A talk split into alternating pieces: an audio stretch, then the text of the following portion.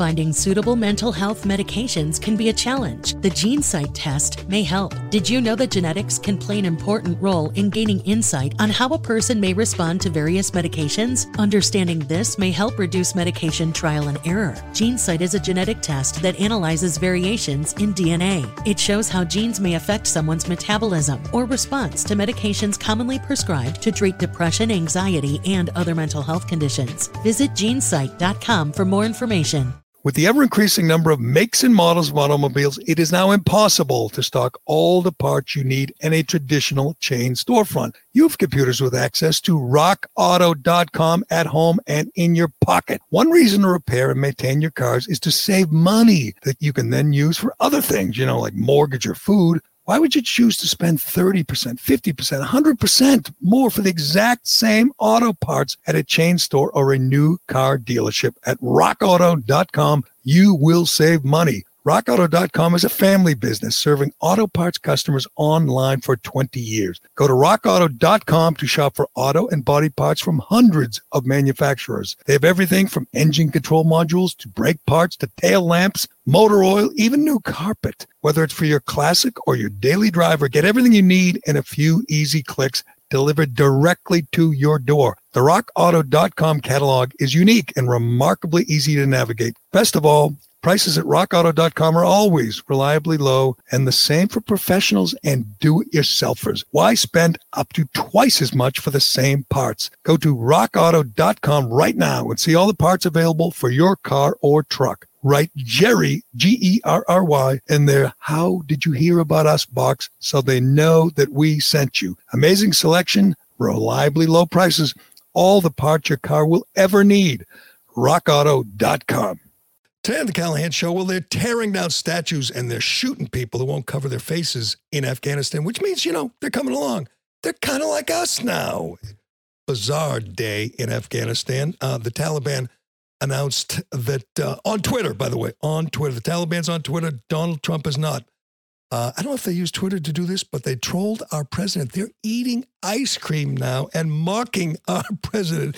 It just gets worse for uh, Sleepy Joe, who will sit down with George Stephanopoulos today. We'll have uh, we'll preview that deep sensual massage that George will give Joe Biden.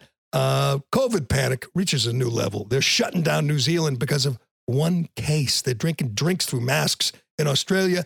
And not to be outdone, de Blasio in New York is shutting everything down unless you show your papers.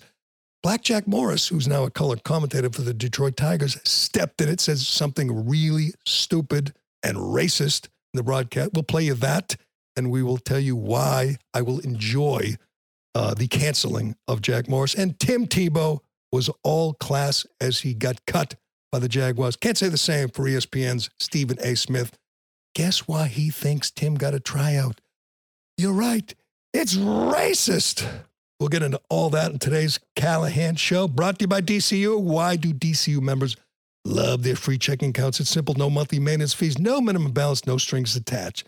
What's better, with direct deposit to their free checking accounts, D C U members can get paid up to two days early. Zero monthly maintenance fees, zero monthly balance, zero reasons not to switch. They will even remove the hassle of switching your direct deposits and automatic payments from your current checking account. Learn more and make the switch today at dcu.org slash free checking. Insured by N C U A. Membership required. All right, Toronto, let's do this. This is the Jerry Callahan Podcast. Well, looks like uh, things have escalated in uh, Afghanistan, Carano. They are now tearing down statues of uh, political leaders that they don't like, and they're shooting people who do not cover their faces. Um, I guess they're just they're just a little ahead of us, a little, a little ahead of the U S. We're not quite there with the mask mandates yet, but give Bill de Blasio a few days. Uh, we don't um, shoot people without face coverings. We just... Uh, shame them publicly. We kick them out of school. We kick them, uh, fire them. Uh, you know, if you if you work somewhere, you know, like C N N, and you show up without a vaccine card or a mask, they will fire you. They're, you know, they just took it a step further. They're a little bit ahead of us uh, in Afghanistan. They're now shooting women who don't cover their faces. Um, that that's no surprise. We knew things would escalate. We knew things would get crazier uh, the more uh, the Taliban dug in and the more they started to uh, stop people, prevent people from escaping, which is what they're doing now. Um, I, I still have this feeling. I don't know about you. I have this feeling it's going to get much, much worse before it gets better. Hell, it's it's never going to get better. It's going to get much worse. The Taliban are promising to uh, respect women's rights. you don't you don't believe them? What do you mean you don't believe them? And then uh, on the, I guess it'd be the same day that they said this, that they, you know, women have rights, uh, at least within Sharia law. Is the report that I uh, just retweeted that a woman who refused to cover her face. I'll give these people credit, man. There, there, there are little protests. There was a protest on the streets, I believe it was in Kabul, where a, a group of uh, uh, Afghanis, locals, took down the Taliban flag and put back the old flag. I mean, that's a that, that's punishable by death, is it not? I mean, you're gonna you get caught doing that, you die. So I give them, I give these people credit. The woman, whoever she is, who went out without her uh, face mask. Uh, she, she's not going to do that again because they shot her. But we're going to see so much more of that. There, there, there are two things going on in the world right now, two big urgent stories, uh, unfolding stories. Uh, one would be, well, I guess three, if you count whether um, Joe Biden uh, shows up for his interview with George Stephanopoulos today, which should be uh, what you, it'll be what we expect. Uh, uh, Biden has the questions in advance. Uh, the people, Biden's people, have worked with Steffi's people because they're all on the same team to coordinate this interview, which means this interview will be will include no surprises. They're going to give Joe Biden a chance to recite lines that he's memorized. Maybe he'll even have a teleprompter. You know, so of, on the set with Stephanopoulos, it, there'll be nothing there. But but love, nothing there but love. Don't forget, George Stephanopoulos ran the war room for Bill Clinton when Clinton was attempting to destroy the lives of the women he harassed, molested, raped. George Stephanopoulos was there to take care of the bimbo eruptions. That's what kind of soulless uh, uh, piece of crap George Stephanopoulos is. He didn't care about these women. He was determined to get Clinton elected. He did. He did a great job. Now he uh, pretends to be a journalist, so he will pretend to interview. He will really be giving a foot massage to his his his his pal Joe Biden today. So, so that nothing will come of that. Uh, we know that much. You don't think he'll, he'll get any tough questions from, well, no, uh, yes, from Stephanopoulos about uh, you know women getting shot? He, no, yeah, he'll get he'll get two or three tough questions, which will be all planned, all choreographed, and and it'll give Biden a chance to appear presidential, to appear strong. He's desperate for that right now. There's a reason they picked Steffi, because they know Steffi will play along. They know Steffi will follow the script. So I don't expect much from that, but I do expect continued chaos, carnage in, in Kabul, because I don't know if you've if followed this. There's lots. I, I originally we thought, uh, originally I read there were four thousand Americans trying to get out. Now we find out the number, it could be as much as ten thousand Americans who want to get out. Uh, Joe Biden will probably say, you know, they don't really want to leave. They like it there. You know, they like it. The Afghani people, they don't really want to leave. They like it. So we have to get ten thousand Americans out. On uh, yesterday, the number we evacuated was eleven hundred. Oh. eleven hundred, which means, do the math, there are nine thousand more Americans, and it's getting tougher. The airport is surrounded. If they don't want to let you leave, you ain't leaving. So they're being told to, you know, to still, to shelter. No, they're being told to shelter in place or to make your way to the airport. Make, I mean, this is something of some, uh, a, a movie, you know, whatever. A, a, uh, the Year of Living Dangerously, as, as Mel Gibson tries to make it to the airport. It's one of those kind of deals where Americans, probably families, probably, you know, young, you know, married couples that are there and as, you know, the, the, as contractors have to now find their way to the airport through, uh, you know, guys with, walking around with R P Gs looking for them. I mean, they're, this is, this is going to get ugly. This is going to get worse. And it's not, and it, and it's just going to make America look so much worse every day. The chaos just reflects so poorly on us because the whole world is watching. It's all on camera. This time, the revolution is televised and everybody's watching.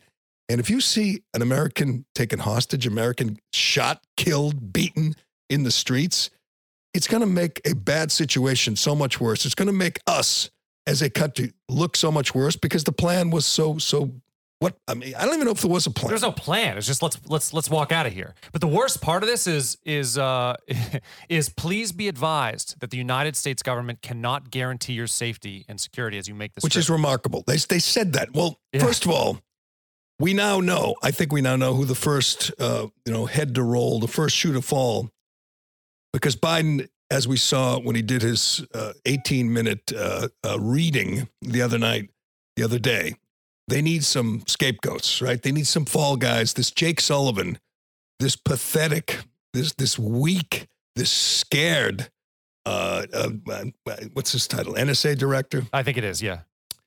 How, how does he, how do you get that high up? Same with Tony Blinken. These are just weak, empty men. There's no strength to them. There's no sense of leadership. He goes before the cameras. I guess I'll give him credit for that because, you know, his boss won't go before the cameras. Yeah, uh, Vice President Kamala Harris, we don't even know where the hell she is. I mean, is she, is she in D C? I mean, they, she he's working for really weak people. So I guess we shouldn't be surprised that Jake Sullivan, yeah, see if you can get just any sound from Jake Sullivan. I've, I've got it. He's talking about the weapons. Let's listen to Jake Sullivan talk, and you tell me if the world, the world, the community, the you know, the, our allies, who, by the way, they they one of the most remarkable things he said was the president has not spoken to any world leaders. I mean, I give the guy what eight, nine hours of sleep, maybe ten hours of sleep. That means twenty. That means fourteen hours. And I guess you got you got like I you know you got ice cream, you got uh, pancakes in the morning, and sometimes Jill cuts them, makes them in shape of uh, like an animal, like a teddy bear. That's nice. Maybe puts a and, smiley face and oh, uh, know, bananas and yeah, chips on you know, there. She puts the shape of a heart, and she says "love you," and uh, you know he loves he loves you know pancakes. So that's another half an hour, but that gives you ten, twelve hours to do your job.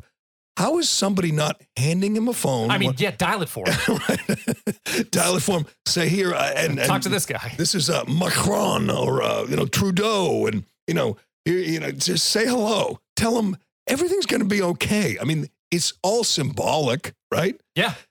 But this guy, this I, I I think this guy stepped out of line, Jake Sullivan, when he admitted Biden had not spoken to any world leaders. I think there was a little hush in the room when he said it because. That's it's that's incredible. It's incredible that he wouldn't just talk. And I guess since then, since this this this stooge Jake Sullivan admitted that, someone handed Biden the phone.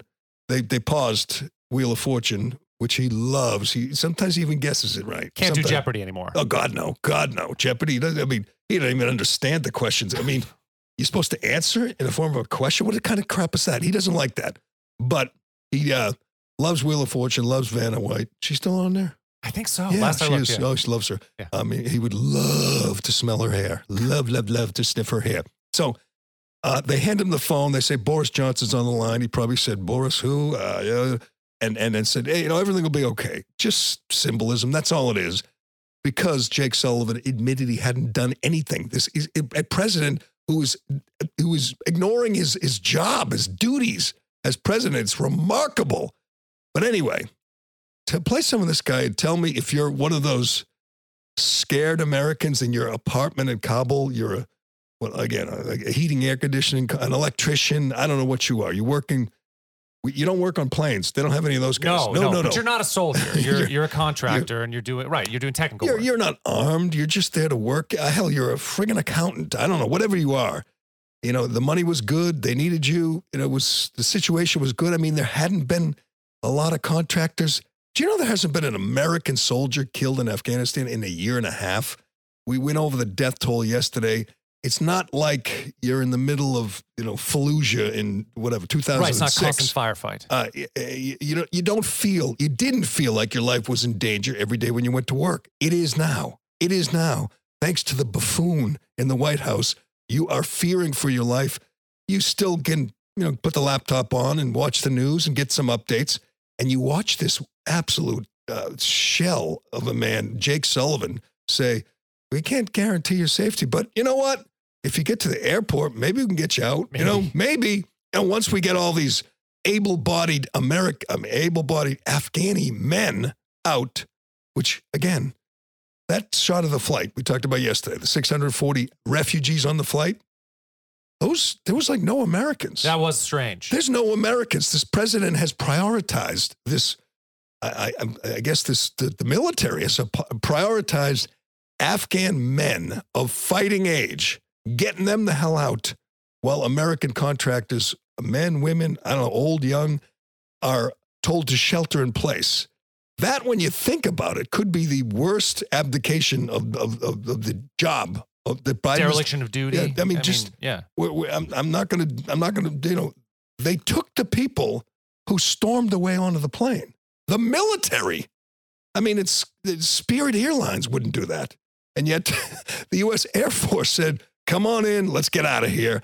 While a bunch of Americans are fearing for their lives, and some will die. How is that not the most outrageous thing this administration, this this this this man in the White House has allowed to happen so far? That Americans are stuck, thousands, maybe as much as many as nine thousand are stuck there, and you're flying out, I assume, some of their soldiers from the Afghan army and others who are fighting age, who left their women, you know, their wives, their children behind and got on the big cargo jet. How do you do that? How do you explain that? How do you rationalize, justify that? That we're going to get these Afghans out, Americans, you know, we'll, we'll get to you. Hopefully we'll get to you. I mean, don't you say this plane's not leaving? Get the hell off, or just stop them from getting on till you get every American out. Yeah, no, I mean, even I, so I believe that uh, you, the United States has an obligation to the, the Afghan people who helped Americans through that conflict. But I absolutely agree that Americans should have been taken out first. Sure. I mean, I agree. Of course we have an obligation, and you don't want them to die. No.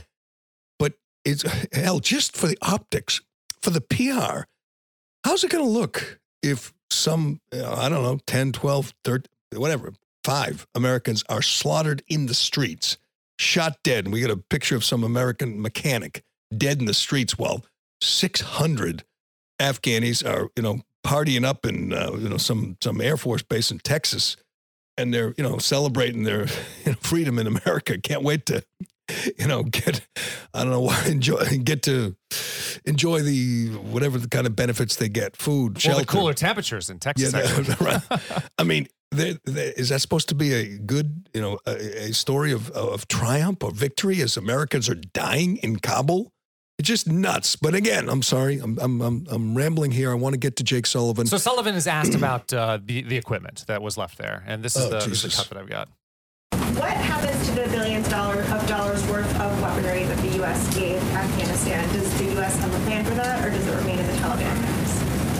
We don't have a complete picture, obviously, of where every article uh, of defense materials has gone, but certainly a fair amount of it has fallen into the hands of the Taliban. And uh, obviously, we, we don't have a sense that they are going to readily hand it over to us at the airport. Yeah. here's, here's, and so I'll, I'll add to that scenario, that worst-case scenario where Americans are slaughtered or killed or taken hostage, and the guy killing him has got an American weapon in his hand, uh, or the guy holding him hostage, and we get a picture of it, and the guy holding him hostage is holding an American weapon. I mean, there is so many scenarios, Carano, where you look at and say, this could turn into the worst nightmare for the American, obviously the American president, but for the American people, the American public. It's, again, all televised. It's all in, in I D E F and color, and it's going to get crazier and crazier. What are the odds that we don't get nine thousand Americans out healthy and, and, and alive? I mean, pretty good, right? Really good. Yeah, mm. I mean, it's, uh, it's hostile territory. So, and, you, yeah. and you have to listen to this weakling, Jake Sullivan, say, we can't guarantee you passage. I mean, I, I, I understand you can't guarantee anything in life, but the thought that the United States of America can't get their people out. Well, they didn't even have a plan in the first place. Why wouldn't they have gathered all American personnel to Kabul, to the airport before before it's, the withdrawal happened? It, ma- it it makes no sense to me. Just uh, issue, hey guys, come look, come then, come to the airport. If nothing else, don't you cover your ass? Would you do that? You say, look here. I mean, you leak it to one of your friendly media people, the New York Times, Washington yeah, Post. Yeah. You say, here, every American got this notice a month ago, oh, you know, two months ago that said, You got to be out. We'll give you a, a plane ticket. We'll put you on one of these C seventeens if you show up at the airport before August, whatever, August the twelfth. You you show up at the airport, we'll get you out. Again, you leak it, you give it to Steffi Stephanopoulos, or you give it to you know one of the your stooges at N B C, and they say, well, they did all they could. The people who left behind, they made their own decision. They had a choice. They chose to right. stay. That didn't happen. And I think the term blood on his hands, blood on your hands is overused. Sometimes it's used just for, you know, for shock value. But this is the definition of having blood on your hands. If Americans die, hell, if Afghanis die, and they already... The, the president who did this so this this this withdrawal so foolishly, you know, so irrational, you know, in in it's just insane what he did. If they die, the blood is on Joe Biden. Now I realize it's gonna. He, re, he doesn't even know. Perhaps he doesn't even realize the chaos that he caused. Uh, uh, but the people around him do, which is why Kamala Harris is hiding. Um, and, well, she's and planning a trip to Vietnam is what she's doing. Oh, she, yeah, perfect timing on that. uh, well, the, there are some great gossipy stories about the infighting. Yeah. And the one story where she said, "You're not pinning this crap on me." Yeah. She said she's not going to go before the cameras like Biden. I think somebody said he wanted her there behind him when he read this teleprompter. And she said no. She refused? She re- said no. Oh. She said, "You're not pinning this on me." You could picture it too, can't you? She's yeah, so, absolutely. Yeah. Oh, she's just so, you know, stubborn, and she's so yeah. bitchy looking. She's just not gonna stand for it. I guess. I guess I don't blame her. I mean, she maybe she wasn't on board with this. Maybe she said, "I don't think we should pull out uh, Joe." And Joe said, uh, "It it just it this will be written and discussed and dissected for decades of why we did this. It's the most embarrassing um, foreign relations debacle uh, decision." In history. And we will, I mean, I, I realize the media will spend day and night trying to spin it, trying to help uh, Biden, trying to uh, do run cover, trying to do P R for him. But historians will look at this and be baffled. And they're not going to be able to do it. So I remember, you know, after nine eleven, when uh, the bombing of Baghdad began, was that maybe two thousand three or two thousand two or two thousand three by the time that happened, right? right? And that was the first, you know, I was pretty young then, but that was the first time I remember like seeing, you know, war on T V to that extent. Uh, you got a granular view because you had, you had media members who were, you know, in, in with the troops yes. going into Baghdad.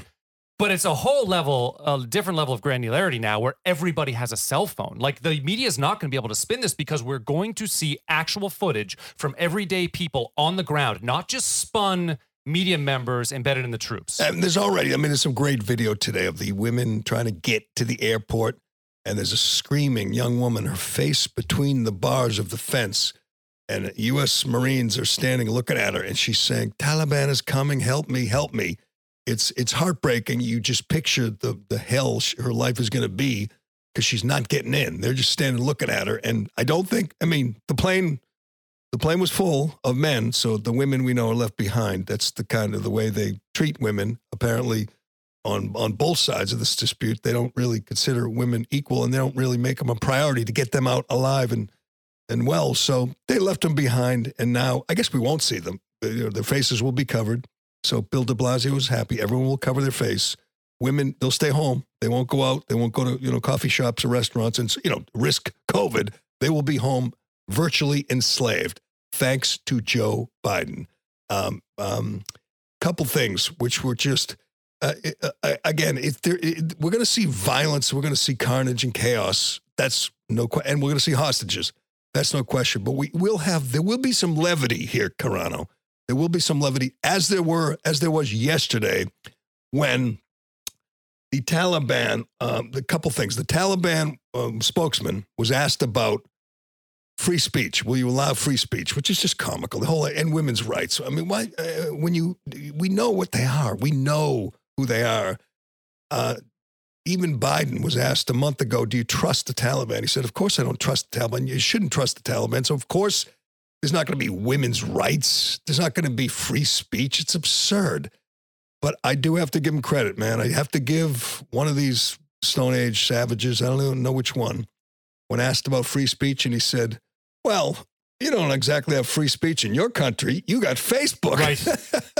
You got Facebook censoring people.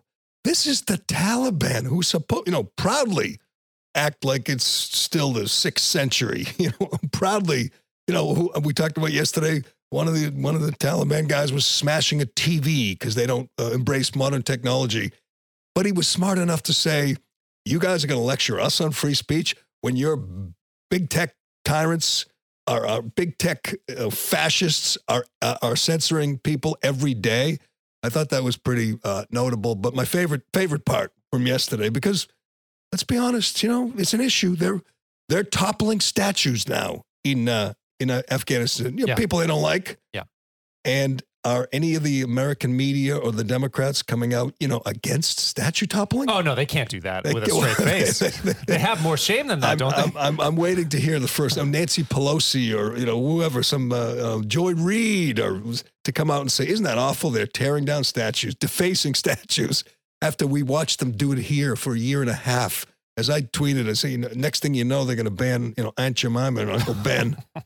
they're going to, they're going to, they're going to take Doctor Seuss books out of their libraries, you know, because they're theocratic fascists. Um, things have sure changed since the last time the Taliban was in power. We weren't tearing down statues and censoring, banning former presidents from uh, speaking on social media. The twi- this is this is amazing, remarkable to me. We know. The big, we know big tech, we know uh, Zuckerberg and, and, and Dorsey, we know that they work hand in hand, side by side with the Biden regime to silence dissent. It's, it's been worse than ever through COVID. I mean, Rand Paul, a doctor and a senator, can't come out and, and just question vaccine mandates or mask mandates, or he'll be taken down off YouTube, banned from Facebook. It is frightening. And I, I understand only half the country cares because the other half is cheering on this kind of censorship, this kind of frightening nineteen eighty-four uh, stuff. But yesterday, we uh, Twitter was asked why they haven't banned the Taliban. The Taliban spokesman is still on Twitter. He's got eighty thousand followers. I'm not happy. He's got as many as I do. I'm oh, not, no. We have to bump Actually, that up. Actually, check that. See, I bet you since the last couple of days, he's... You know, some things happen, you get a big boost. Yes. And you say, oh, good, that's good for my uh, followers. Um, the Taliban spokesman's got eighty thousand. And, you know, if he were a conservative, he'd wake up today and it'd only be seventy thousand because that's what t- Twitter does to conservatives. They willy-nilly take away thousands of followers and say, oh, it was uh, they were bots. It never happens to liberals. three hundred sixty thousand today. Well, see, there you go. Is that the official spokesman? I think that that's uh, Sohail Shaheen. Or is that, yeah, that's his, Isn't that him? Official spokesman, spokesman for international media in England. Yeah. Wow, it's that's a hell of right a beast. I think I, I, you know I should have checked. I, I think it was eighty thousand. Well, he's not shadow banned. I think it was eighty thousand after uh, before you know uh, Kabul fell, and now it's three hundred sixty thousand. Popular are guy. You, are you following? Uh, no, should I? Holy crap, he's following me. No, I'm just kidding. No. He's not following me. I'm, is it? Is it? In Eng- is that on. in English or is that in? Uh, uh, there's English pa- up here. So remember. Pa- so, Okay. Yeah. So yeah, that's well, Arabic. That's his little tw- Twitter description. Yeah, right here. Member what? of negotiations team and uh, political office spokesperson, spokesman actually. Sorry for international right. media English. What's his pronouns? I mean, they, pronouns, he doesn't identify he doesn't? here. No, no. Uh, so I can't. I'm, I don't want to speculate. Does it? Is it hash, hashtag B L M? Um, um No, not uh, yet. No, not, not it would be great if it, it's it's at all lives. I said all lives matter, and then Twitter bans him. So Twitter bans Donald J. Trump, and I don't care if you hate Trump. So let's be honest. He's a former president. He should. This is a huge story. He's releasing, you know, press releases uh, with his opinion. The idea that he can't tweet, he can't post on Facebook, insanity is just madness. It's like. I, you know, we said yesterday, it, it, I don't know how you defend the cowardice of Joe Biden when he will not take a question from a friendly press, when we just saw a president for four years who took nothing but hostile questions and would stand there until the last question was asked. If Trump were president right now, God knows people would be blaming him like for, for this debacle. Of course. He would deserve it. But you would, we would know one thing. We would know that he could, he'd, he'd stand there, he'd take the questions, he would be accountable, he would explain himself. It would be clumsy, it would be awkward, He would say some dumb stuff. He'd be blaming, you know, the fake, the, you know, fake media, fake news and all that. But he'd be, he'd be uh, accountable. He'd be responsible. He would be uh, unafraid to take questions. The idea that the leader of the free world would not take a question.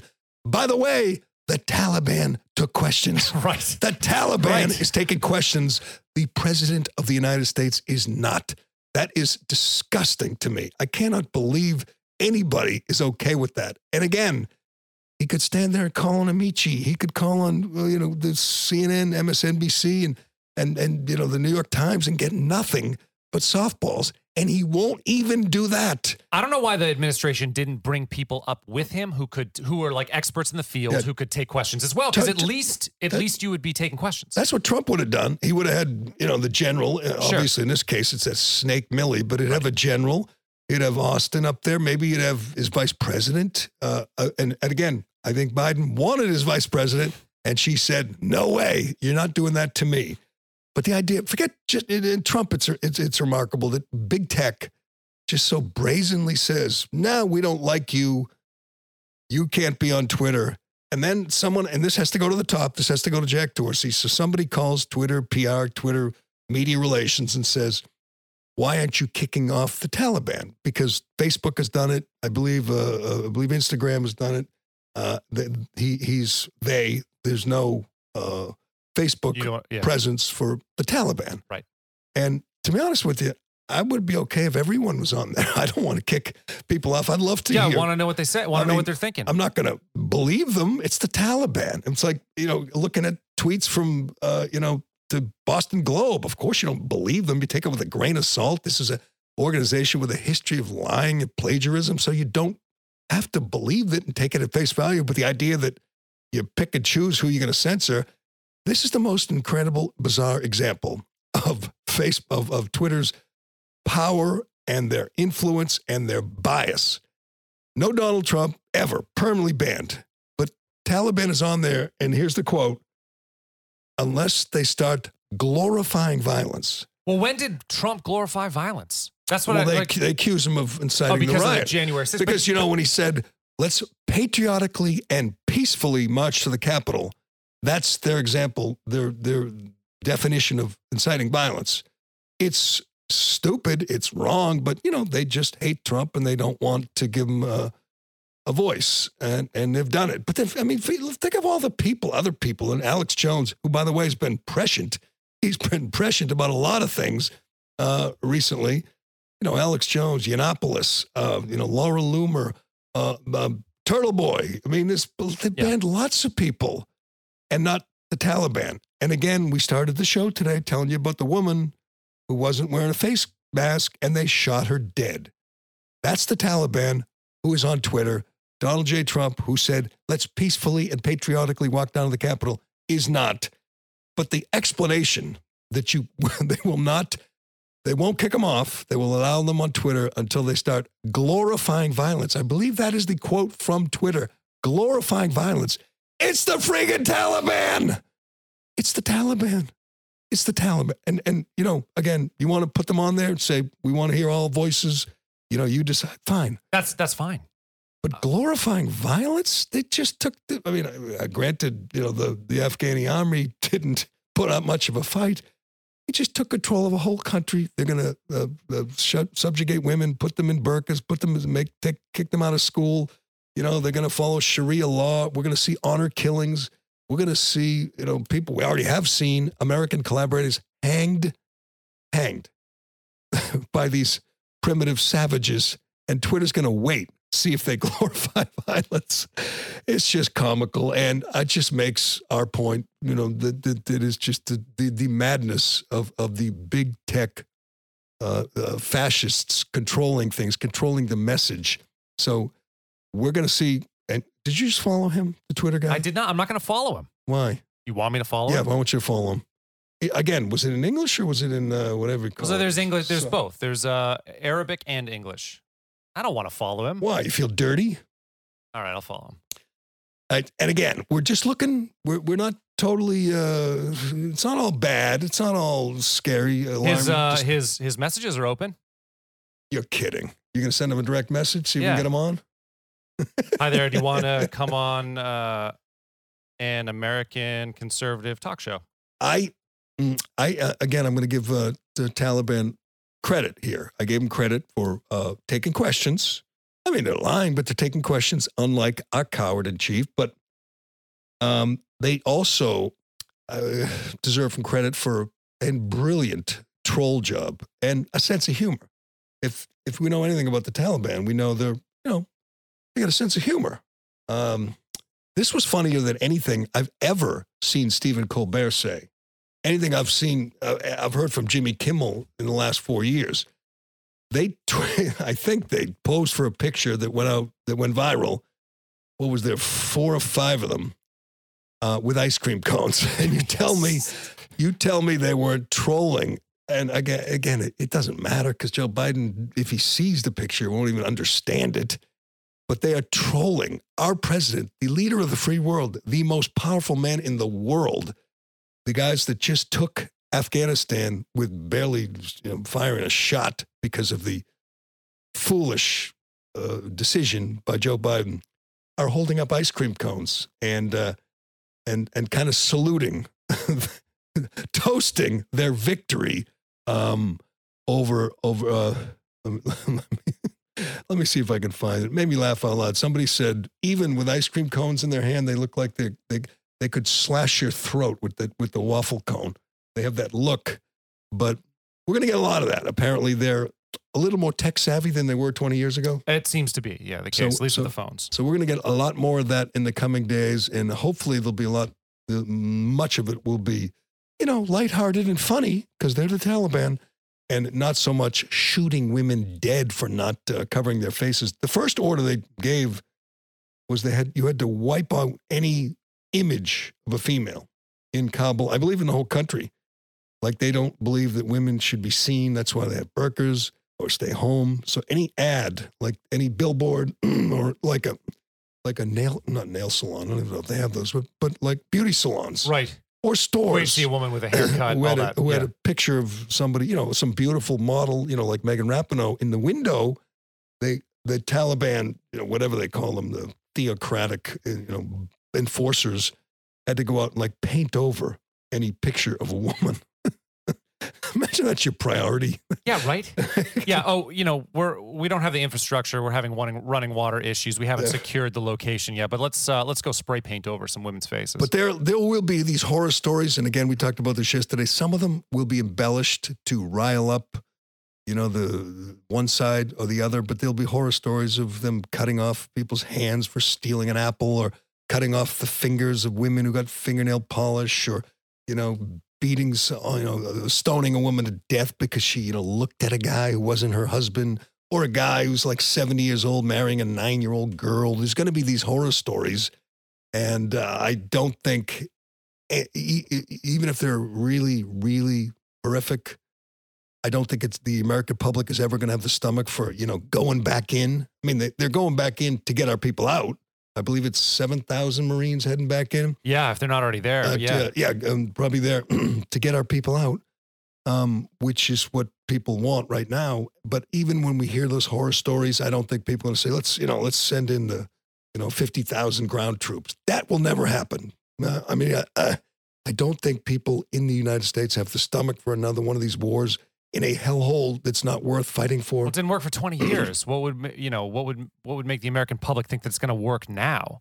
I think you're exactly right. There's no way that there's no way. But, and, but it's so disingenuous when you have U S leaders who are issuing warnings to the Taliban. Oh, oh we're going to get you. Gotta you. Follow. Yeah. You better follow, you know, U N human rights and all that. It's like, what, what there's no teeth. I'm, I'm going to guess there's a large portion of the Taliban would love it if the U S went back in, say, come back in, we'll take you on. Another imperial power taking on these sixth century savages. They, they've, you know, it's, it's the graveyard for these imperial powers, and they're, and they wear that with honor.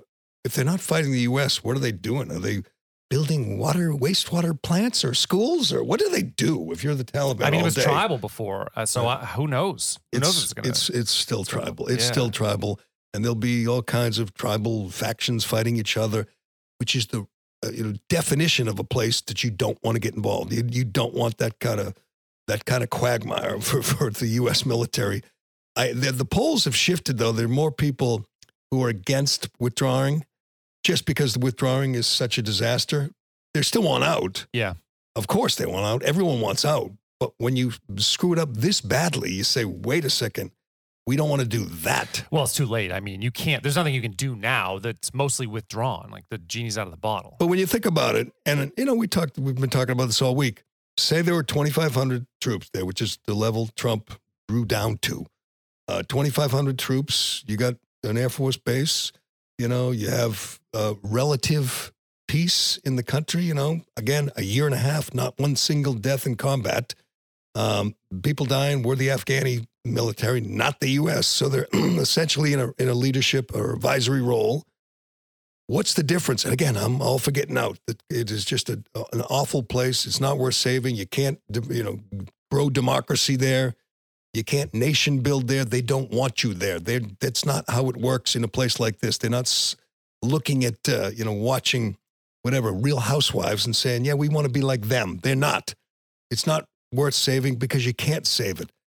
But what's the difference in a force of twenty-five hundred in Kabul or, or on Bagram and the troops in South Korea or the troops in Germany or the troops in Okinawa or the troops in, you know, any other, or, or, or the troops in, in, in Africa? I mean, I brought this up yesterday, I think, and I don't, I don't think it rung as true for you as it did for me, but it's, it seemed very weird to me that he said we had to pull out now because that was the end of the agreement. It's like, well, just extend the stupid agreement right. and make sure we can get everybody out first. Like, how hard it is, is that? It is. So, I mean, I, I'll never understand this. Maybe we'll never get an explanation. We're certainly not going to get one from Biden today no. with Stephanopoulos. But what is what was the problem with saying, let's do it right. Let's take a couple months. Let's make sure every American is out, safe, alive. You know, let's make sure we get as many of these interpreters and collaborators out safe and alive. Make sure we get assurances from the Taliban, whatever. Uh, but what would have been, what would the argument against doing it right, doing it differently, doing it safely? I don't know what the argument is. It, it, the rush seems very weird. I mean, we just spent twenty years there, but you can't draw down slow enough to ensure the safety of your own people. And he's not trying to win anything. There's no election. There's no. not even a midterm. No. You know, it's not like he's, is he distracting from something? It was, I mean, was he afraid that, you know, the Hunter Biden laptop was going to, uh, was going to explode all over the, you know, front pages? Because it's going to come in this. Yeah, form. But this is a way worse disaster than that. You, you'd rather that if you're him, I would think. I mean, the wag the dog theory is always in play and it's coming. It's coming, people. He is going to blow up something or someone real soon to distract from this pathetic uh, display, uh, this, this pathetic withdrawal, uh, this this blunder, this gaffe that is just historic. Joe Biden or the people around him, they're going to say, we got to blow up something, whether it's in Syria or, or, or in, in Afghanistan. I don't know, but it's coming. Get ready. There will be a wag the dog moment really soon. And lots of other really incredible, bizarre, violent, insane moments real soon. I think the worst is going to be the hostage thing. There's going to be hostages, and if they're Americans and they're on camera, that's something, uh, as Jimmy Carter can attest, that a president can't recover from if it doesn't go well. If the, you know, let's let's be honest. If if the media were were, were honest and uh, did their job, we would be talking about the last hostage deal, which was Bo Bergdahl for five Taliban leaders, including a couple who are leading, who led the war effort, led the, the takeover of the entire country. These are uh, Taliban hardened, battle-hardened uh, leaders, ruthless barbarians, and and uh, and this fool in the White House, uh, Barack Obama, handed them over in exchange for a deserter. Just it's it, that deal. It's just incredible when you look back on it. I'm not sure. I mean, would this even happen if we didn't give them back their leaders? I don't know. I don't know. But I mean, no one cared about Bo Bergdahl, but his his parents who went to the White House and started uh, talking in uh, in uh, Arabic. Uh, it was so bizarre. This this this loser, this this deserter, uh, who nobody cared about, in exchange for five leaders. Officers in the Taliban army. Taliban are tough negotiators, I'll tell you that. I know. What? Yeah, but they still have people they'd like to get out, and now they got nine thousand Americans um, to, to trade for them. So uh, get ready for the hostage situation. But, you know, that's only that's only half the, the news from yesterday that was so bizarro, so dystopian, so Orwellian.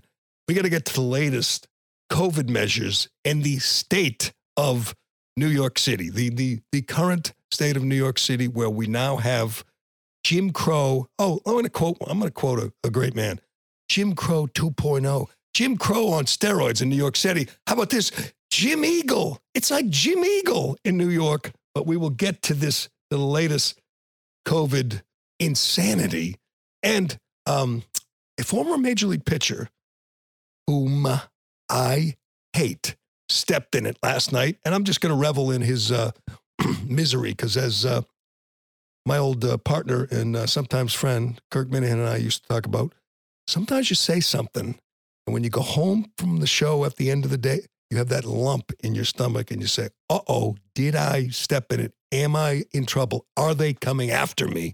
And more often than not, especially with Kirk, it was yes, uh, yes, they are. Well, they're coming after Uh, Black Jack Morris now, and uh, you know, if it was anyone else, I'd probably defend him. But I'm not going to defend him. I'm going to uh, enjoy his misery. I'll explain yeah, why to yeah. you. Uh, but uh, let me talk about Shea Concrete before we get to that. Did you know that Shea Concrete is the largest manufacturer of recon retaining wall systems in North America? Well, you do now. In fact, in two thousand twenty, Shea set a new company record when they man- manufactured one hundred seventy-eight thousand square feet of retaining wall. This is a testament to Shea's legendary teamwork, from engineering to manufacturing to dispatch and delivery. As the guys at Shea like to say, teamwork makes the teamwork. They do. I've seen, I've been around them when they say that.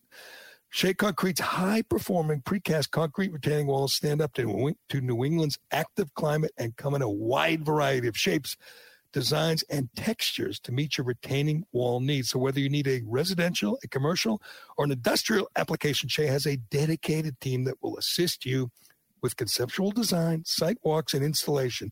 Let Shea show you the way. Call Shea Concrete at eight hundred, six nine six, S H E A. That's eight hundred, six nine six, S H E A.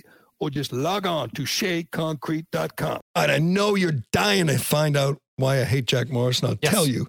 But we have to get to this madness, because isn't it remarkable, Karana, that we are in August of twenty twenty-one? COVID, this is a year and a half of COVID. Obviously, the numbers are way, way down from January, way, way down from pre-vaccine. There's really not this fear that, you know, it's the Black Plague or the Spanish flu, that there'd be millions and millions dead. We're past that. There was a moment in the spring where even Joe Biden told us we could lose the masks and get on with our lives. Remember, he said we could. We, on Fourth of July, you can have a little picnic with your family if you behaved yourself. And we were past it. Things were open. Restaurant owners finally, finally got to dig out of that hole. And you know, gyms that survived, not you know, many of them did not, but the ones that survived, they finally could breathe the air and and and get back to business. Someone decided, no, they don't like that. They don't like freedom. They don't like freedom. They don't want kids going back to school without masks. They don't want businesses open up. We need COVID panic. Uh, I think we know some of the culprits. We know the media loves it. Uh, we could get to Joy Reid, by the way. You don't think the media is celebrating oh. when uh, you know COVID COVID uh, spreads? Uh, we'll we'll get to Joy Reid, but I, I just got to look at these uh, numbers. New Zealand reinstituted a lockdown. The entire island. Entire country, four point nine million people, because of one case. One death. One. No, I think it's one case. One case? Uh, let me check. No, I think you're right. I'm just I'm being facetious. He might die. one. One. One. Um, I mean, um, Australia, it's similar. I'll get you the number on Australia. I told you, New South Wales has uh, had, uh, had something like no deaths uh, roll on the rolling seven-day average, zero deaths in something like four cases. Yeah, it's crazy. It's, people aren't dying. I mean, they're pretending. The media's you know, talking about I C Us are overrun. That's a lie. Kids are dying. That's a lie. New Zealand, five million people, one case. One case. So they're locking down the country. Australia, as we told you yesterday, they're ordering people to drink their drinks through their masks or they'll be arrested. Um, the... Uh, And, and I believe you had, do you have that uh, uh, Australia? Australia has twenty-five million people. twenty-five million people. And how many deaths? Get the latest. Uh, I, uh, uh, there's nobody dying, but they're locking everyone down and making you drink your drinks through the mask. Now, we have the story about a guy who tested positive, and they send in, you know, stormtroopers to take him away, to put him, I don't know, in a camp. I don't know, you might even call it a concentration. Yeah, I've got the uh, sound of that too. So uh, Australia, um, a country of twenty-five million, has had four hundred ninety-two cases. Uh, their seven-day average is three hundred seventy-three that's cases. That's like that's like a one dorm at a college. You know, the, the bunch of kids get it. It spreads. It's like one. That's a little more than uh, the, the death the, numbers too. That's a little more than the outbreak from Barack Obama's sixtieth birthday party for himself. How many deaths in Australia yesterday? Um, zero. One. Oh, one. Rolling seven-day average. Four. So, and and you know what? The average age, I believe, in most places, has gone up. Well, I saw it's gone up. I it's saw like, a, a whole bunch of charts and graphs yesterday in United in the United States, and it's. It, if you look at the graph, it's precipitous, of course, the percentage of people who die of COVID. I mean, up to like, you know, two or two or three percent if you're seventy-five or eighty years old. But anybody under sixty, it is point X, you know, percentage. It's, it, for my age it's, group, it's like it's zero point four percent is the death rate if you get uh, COVID. It's it's so small. And and it's less than the flu. it's it's less than suicide. It's less than overdoses. Uh, it, the idea that we're in some incredible, you know, state of, you know, uh, danger, uh, you know, like that. I mean, I well, it guess. doesn't even it doesn't even take into account the comor- comorbidities too. I was just looking at at gross numbers there, but those, you know, the people who die have, um, you know, immunity compromised situations. You know, so it's it's people who aren't healthy to begin with anyway, um, which is okay. still tragic, but but it's not it's not. a situation where we need to lock down an entire country. Certainly not in, uh, you know, Australia with uh, four deaths. Okay, uh, now now do New York City, because New York City, they're not dying there either. But it doesn't matter. When you're talking about a blue state tyrant, they don't want to miss this opportunity. Don't let this crisis go to waste, to crack down, to control the population. And if you saw de Blasio a couple days ago, yes, uh, two days ago, the, the newest rules, restrictions, Uh, went into effect in New York City. And this, I mean, de Blasio is stupid. He's not, he doesn't come across as a smart guy, as a, as a real learned guy. Um, I, I didn't know that he didn't bathe. Tucker Carlson went off on de Blasio last night and said he doesn't bathe. He smokes, he smokes weed, he eats junk food, uh, and he doesn't wash, which is, I guess, from his hippie days or something. So that guy is telling the people in New York, some of the masters of the universe, people, you know, on Wall Street, you know, this, this, our big, this is the capital of the freaking free world. He's telling them they need to have a vaccine card. You must have your papers to do anything. Look at the list of things. It's essentially anything. To get a slice of pizza at some Sbarro's, to go to Dunkin' Donuts or, or Starbucks or whatever for an iced coffee today. If you're going indoors, I guess. I guess those hot dog vendors are are exempt because it's well, indoors. Yeah, good, at least. So you go in a pizza place for a pizza, you need to show your papers. You go to uh, get a cup of coffee, a nice coffee. You need to show your papers. The latest numbers I saw: a young black people. I think the the age is under sixty. There's fe- there's fewer than thirty percent are vaccinated. Like twenty something, twenty-five, twenty-eight percent are vaccinated. So, so three quarters of young black people in New York cannot go out for a pizza. They cannot get a, a, a drink. They cannot go to a, a gym. They can't. I love how gyms are closed. You get this thing, this, this, this, this disease that affects fat people, and we clo- and won't let you in the gym to work out. Uh, but you can still, I guess, get a hot dog at the street corner from the vendor, get a couple of hot dogs, but So the, the the numbers among black people are much, much higher, unvaccinated. De Blasio, a progressive, a commie, I mean, just a radical, is just now issued a decree where black people can't do anything in New York. The media, of course, is largely silent, except probably the New York Post and maybe Fox News. That's okay that we now have this Jim Crow, you know, three point oh. But forget race, forget race. I mean, we don't want to get into race. The idea that you can't do anything unless you show your papers. No exemption for medical reasons, no exemption for religious reasons. You cannot live your life in New York City unless you get this experimental injection yet to be approved by the F D A. Nobody who's had COVID before needs it, but they don't care. They want to control you. You must get injected. It's not your body. It's Bill de Blasio's uh, gut control over you, and he will tell you what you must do. The um, the Papers, Please was like a one-dimensional movie villain. You know, it was something that we made fun of for decades and decades, but that's what's happening in New York. So here are the numbers. The rolling average, seven-day average of cases in New York City, twenty-four hundred, but it's a city of the population of eight point five million. So it's a, it is a small fraction of the people. Rolling average deaths, fourteen. So fourteen. That's point oh. That's point five percent of of uh, death from COVID. Uh, from fourteen COVID. Deaths in a city of nine million. And again, the, the, those numbers are fudged. There there are eighty-nine year old, ninety-eight year olds with like nine hundred comorbidities, and they get COVID and they die, and it's a COVID death, and it gives de Blasio a reason to shut down businesses, to deny African Americans service at uh, pizza places and coffee shops. I mean, if you look at peak, and- peak deaths in April of last year in New York City, we're talking uh, the seven-day average in April of twenty twenty was eight hundred twenty-nine deaths, and we're at fourteen. Like this is, if you look at the graph all time, it is the lo- it's this is the low point. I mean, there were some where you had five or six, but it's really the low point.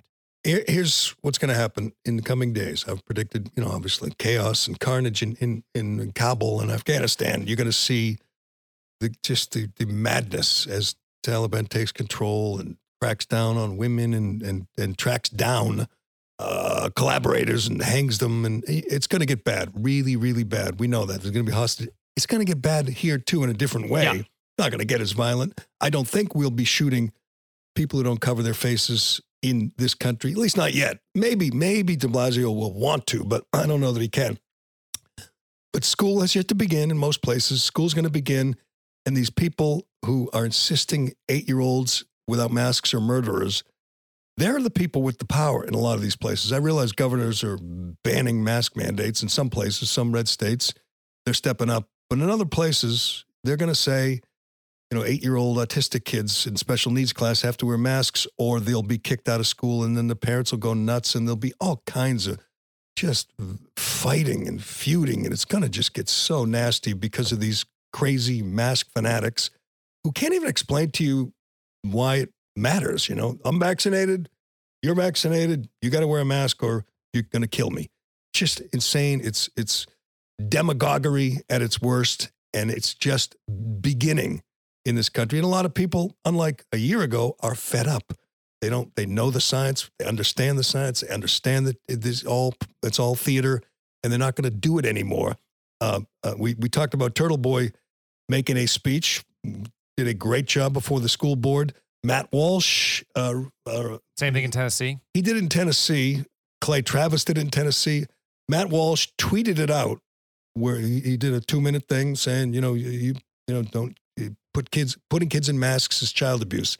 Carrie Underwood liked it on Twitter. Oh, I saw that. And all these all these crazy for mask liking I, a video on uh, Twitter that says that they should not wrap children's faces in cloth and and force them to wear that thing for eight hours. If she gets a day, canceled for that. This, it's they're like, coming it's after. End. They're coming after. But let's get to the cancel our cancel culture story of the day, because I'm torn, Carano. I'm torn. I hate this guy, and he is. I want to hear the hate. I've, I don't know what this is all about. All right. If you missed it, Jack Morris, who, by the way, is not only an a-hole, but an idiot, just a moron. Uh, former Twins pitcher, Tigers pitcher, Hall of Famer, I believe, borderline Hall of Famer. But, uh, you know, he was a guy that, you know, pitched, he pitched for a long time, and he was considered got, kind of a gutsy guy. Would stay, wanted the ball in the big games and all that. He's now a color commentator Uh, for the Tigers. He's gotten in trouble before because he's stupid. And uh, last night, the Tigers against the Angels. See if I have this right. Yep. Early in the game, uh, Shohei Ohtani. Shohei Ohtani at the plate. Yep. Obviously the biggest star in the game now. And the play-by-play guy asks, "What do you do to, you know, get him out, or what do you do? How do you pitch him?" And uh, Jack Morris, being the idiot that he is, goes into. Um, goes into uh, the sat- satirical, you know, Chinese, Asian, whatever accent voice. And uh, it's it's not the most offensive thing you've ever heard, but the guy is going to get some criticism. He might even get fired. And I have no problem with that because he's such an idiot to do this. I mean, you. Re- it's like, it's not the worst thing I've ever heard, but the fact that you thought it was okay really makes me question your your judgment. But let's hear from Black Jack Morris. Let's hear as he steps in it last night. Now what do you do with Shohei Ohtani? Be very, very careful. That's it. Be, as he said, very, very careful. Something like now, that, yeah. Um, we know people, uh, you know, Christian Fourier at my old station got in big trouble.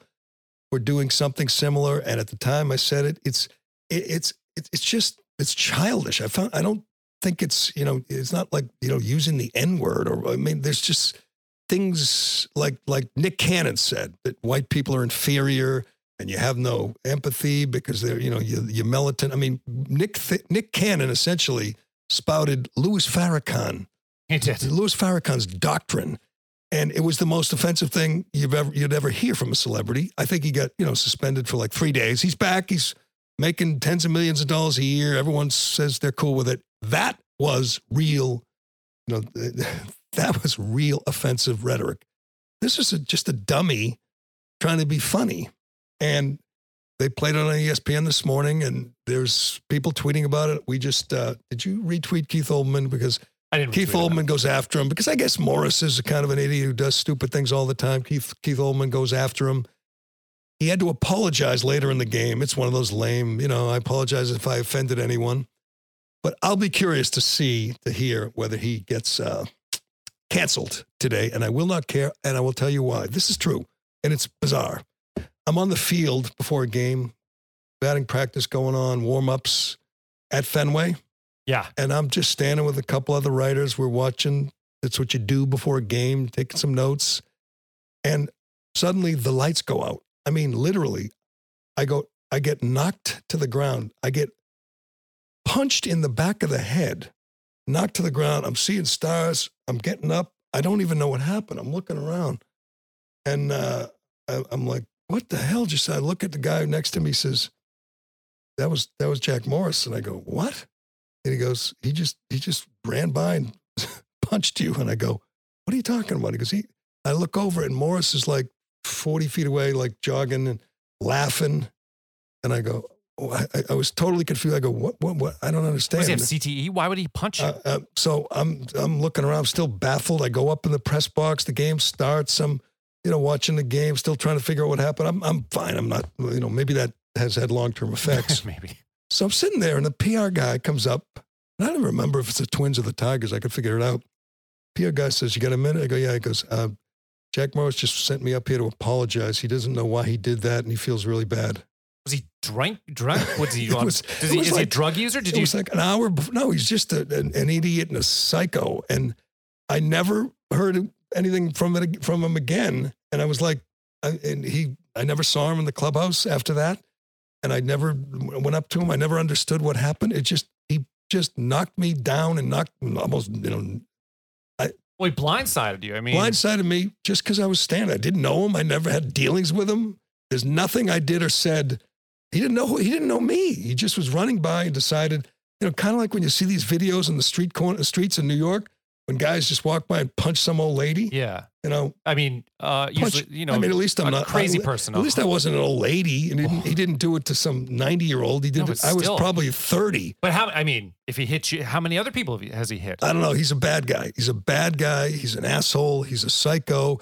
And I hope the, the, the, uh, the usual suspects come swooping down and just pick the flesh off his bones today for this thing, this little imitation of Ohtani. You'd think by now, there's so many Asian players. I mean, there's, it's kind of a thing. You'd think you'd know that you don't do that. How many, I mean, does he broadcast one hundred eighty games a year? I and mean, probably at least one hundred and something. Yeah. He yeah. should know. He should know, but he's an idiot and he, and he apologized, but I'm not sure. It will take, as usual, it'll take an organi- organized effort. It will take, you know, like in, in Boston, it would take like an activist who, who's uh, dishonest and lying at, to join up with a lying, dishonest newspaper like the Boston Globe. This may be the Detroit News or Detroit Free Press will team up with an Asian activist and come after him. Then they got trouble. Then they'll have to suspend him, send him to sensitivity training, which he's probably already done, you know, four or five times. So I'm going to be, I'm going to struggle with this Carano. If he gets fired, I'm going to, I'm going to enjoy, enjoy his misery, but he doesn't deserve to be fired no, for I, that. No, but I don't, I would totally understand if you don't care if he gets fired. No, I don't care. Yeah, uh, yeah. We didn't even have time to get to, uh, to, oh, to Tim Tebow because, um, and maybe we can talk you know about, what, you know what, Tim Tebow thing, just, here's what happened with Tim Tebow. Exactly what you'd expect. I told you he'd get cut. He got cut. I told you he'd be all class. He was all class. He thanked the organization for giving him a shot. He said he loved football. He wasn't afraid to fail. Tim Tebow is a great man. And he tried. He, he chased his dream. He failed. His former uh, coach gave him a shot in, in Jacksonville. And uh, it didn't work out. And, of course, when he walked away, the usual suspects, led by Stephen A. Smith, said it was racist. Racist that he got a chance to play tight end for his former coach. It didn't work out. He got cut. And uh, his only example is really Kaepernick. And Kaepernick's, yeah. Kaepernick was on the decline before he did all that stuff. Doesn't matter. Kaepernick would never agree to play for the minimum. He would never agree to switch positions. He would never agree to, you know, try to play special teams. All the things Tim Tebow agreed to before he got an opportunity. Didn't make a lot of money. He got cut in preseason. Um, of course you'd get a shot whether you're, and, and the idea that in sports, in football, that they're giving white guys chances and not black guys is so bizarre. It's such a reach. I'm disappointed in Stephen A. Smith. It's just dumb. I mean, I expected from, you know, whoever from, uh, was it with Kellerman? Bomani Jones. Yeah, he's with Kellerman saying, you know, this wouldn't happen to a black guy. You know what? Colin Kaepernick today would say, I would love a shot to play wide receiver or tight end or, I'll come uh, for the, for the I, minimum. I will not. Me, I, will, I will. I will not be a distraction. I will not, you know, talk about whatever police brutality. I will not wear my piggy socks. I will play for the minimum. I will give it a shot. If it doesn't work out, you can cut me. He'd get a shot. You know, maybe it's too late now, but he would have gotten a shot. The idea that football, that the N F L is anything but a meritocracy, is just so stupid. And you know what? I think Stephen A. knows that. He's just trying to.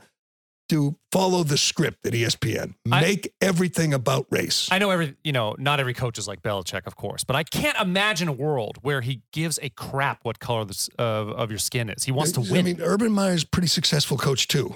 You think the idea that right. Urban Meyer right.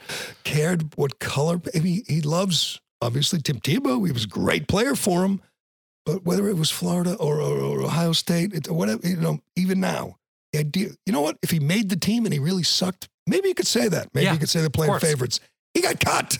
Yeah. How is that somehow having, you know, racist uh, uh, preference, racial nah, preference? The roster position is too important to, to play games like that. Right, and the other players know it. They, yeah, they, yeah. Other, other players knew he was yeah. getting a job, taking a job from someone, and he wasn't qualified. They'd be kicking and screaming. They respect what he, uh, uh, what Urban Meyer did. He cut his guy. All right, I wasn't going to. You know, well, you did. I wasn't going to go off on. Right. I mean, there's plenty of other uh, stuff to talk about, but maybe it can wait till tomorrow. We can talk about Amarula Saleh tomorrow. Um, we have a so, good, good guest that we're working on. Hopefully uh, tomorrow okay. yeah, or maybe real soon. That yep. that will happen. In fact, my that's why my phone's. Uh, oh, is that why? That, it's, that's why. Yes. We got to turn your volume off so it doesn't ding on my precious oh, sounding up. podcast. Shut up. We will. Uh, we will let you know about that if we can get this guy on. We're hoping. We're hoping, but. Uh, That will do it for today. I know uh, we had a lot more to get to. We'll do it tomorrow, I promise. Um, and we will uh, see how the president does with George Stephanopoulos today. You know what? I've you ever had a massage? Of course. I you know are you ticklish? You know like yeah, you know, sometimes it's tough. It's going to be tough for Biden not to giggle when George is you know rubbing his feet and massaging his thighs and his calves. It's going to be tough. But not we'll, a good vision. We will have the highlights from the George Stephanopoulos, the passionate, the deep sensual massage that uh, Steffi Stephanopoulos gives the president at ten. When is that today? I haven't I haven't looked. Right. I'll look later on. All right, we'll check it out yeah. later on. But uh, that will do it for today. I'm Jerry Callahan. This is the Callahan Podcast. And we will talk to you again tomorrow.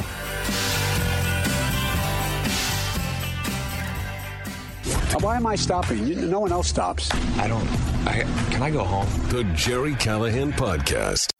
Pluto T V is playing the biggest movies every night this summer for free. Watch hit movies like The Matrix, G I. Joe Retaliation, Teenage Mutant Ninja Turtles, Scary Movie, Runaway Bride, and more all summer long. Check out the biggest stars like The Rock, Keanu Reeves, Tom Cruise, Julia Roberts, Arnold Schwarzenegger, and more. Plus, Pluto T V has hundreds of free T V channels in English and Spanish featuring T V shows, news, sports, comedy, and more, all for free. Download the free Pluto T V app on your favorite streaming device, including Android and Apple smartphones. Pluto T V. Drop in. Watch free. Look, staying healthy isn't easy. Watching your diet, hitting the gym, avoiding stress. But a good night's rest helps boost your overall health and wellness. And it couldn't be easier. The new Sleep Number three sixty Smart Bed is the only bed that effortlessly adjusts in response to both of you. The result? You wake up ready for anything. Proven quality sleep is life-changing sleep. During our lowest prices of the season, the new Queen Sleep Number three sixty C two Smart Bed is only eight ninety-nine. Only for a limited time. To learn more, go to sleep number dot com. New hot and iced Sunrise Batch Coffee from Dunkin'. A bright and balanced, full-bodied blend brewed so you can get summering from sunrise to sunset. And even after that. Because that's when you can show off those string lights you hung in the backyard. Or rehung. Enjoy a medium, hot or iced Sunrise Batch Coffee for two dollars. America runs on Dunkin'. Price and participation may vary. Limited time offer. Exclusions apply.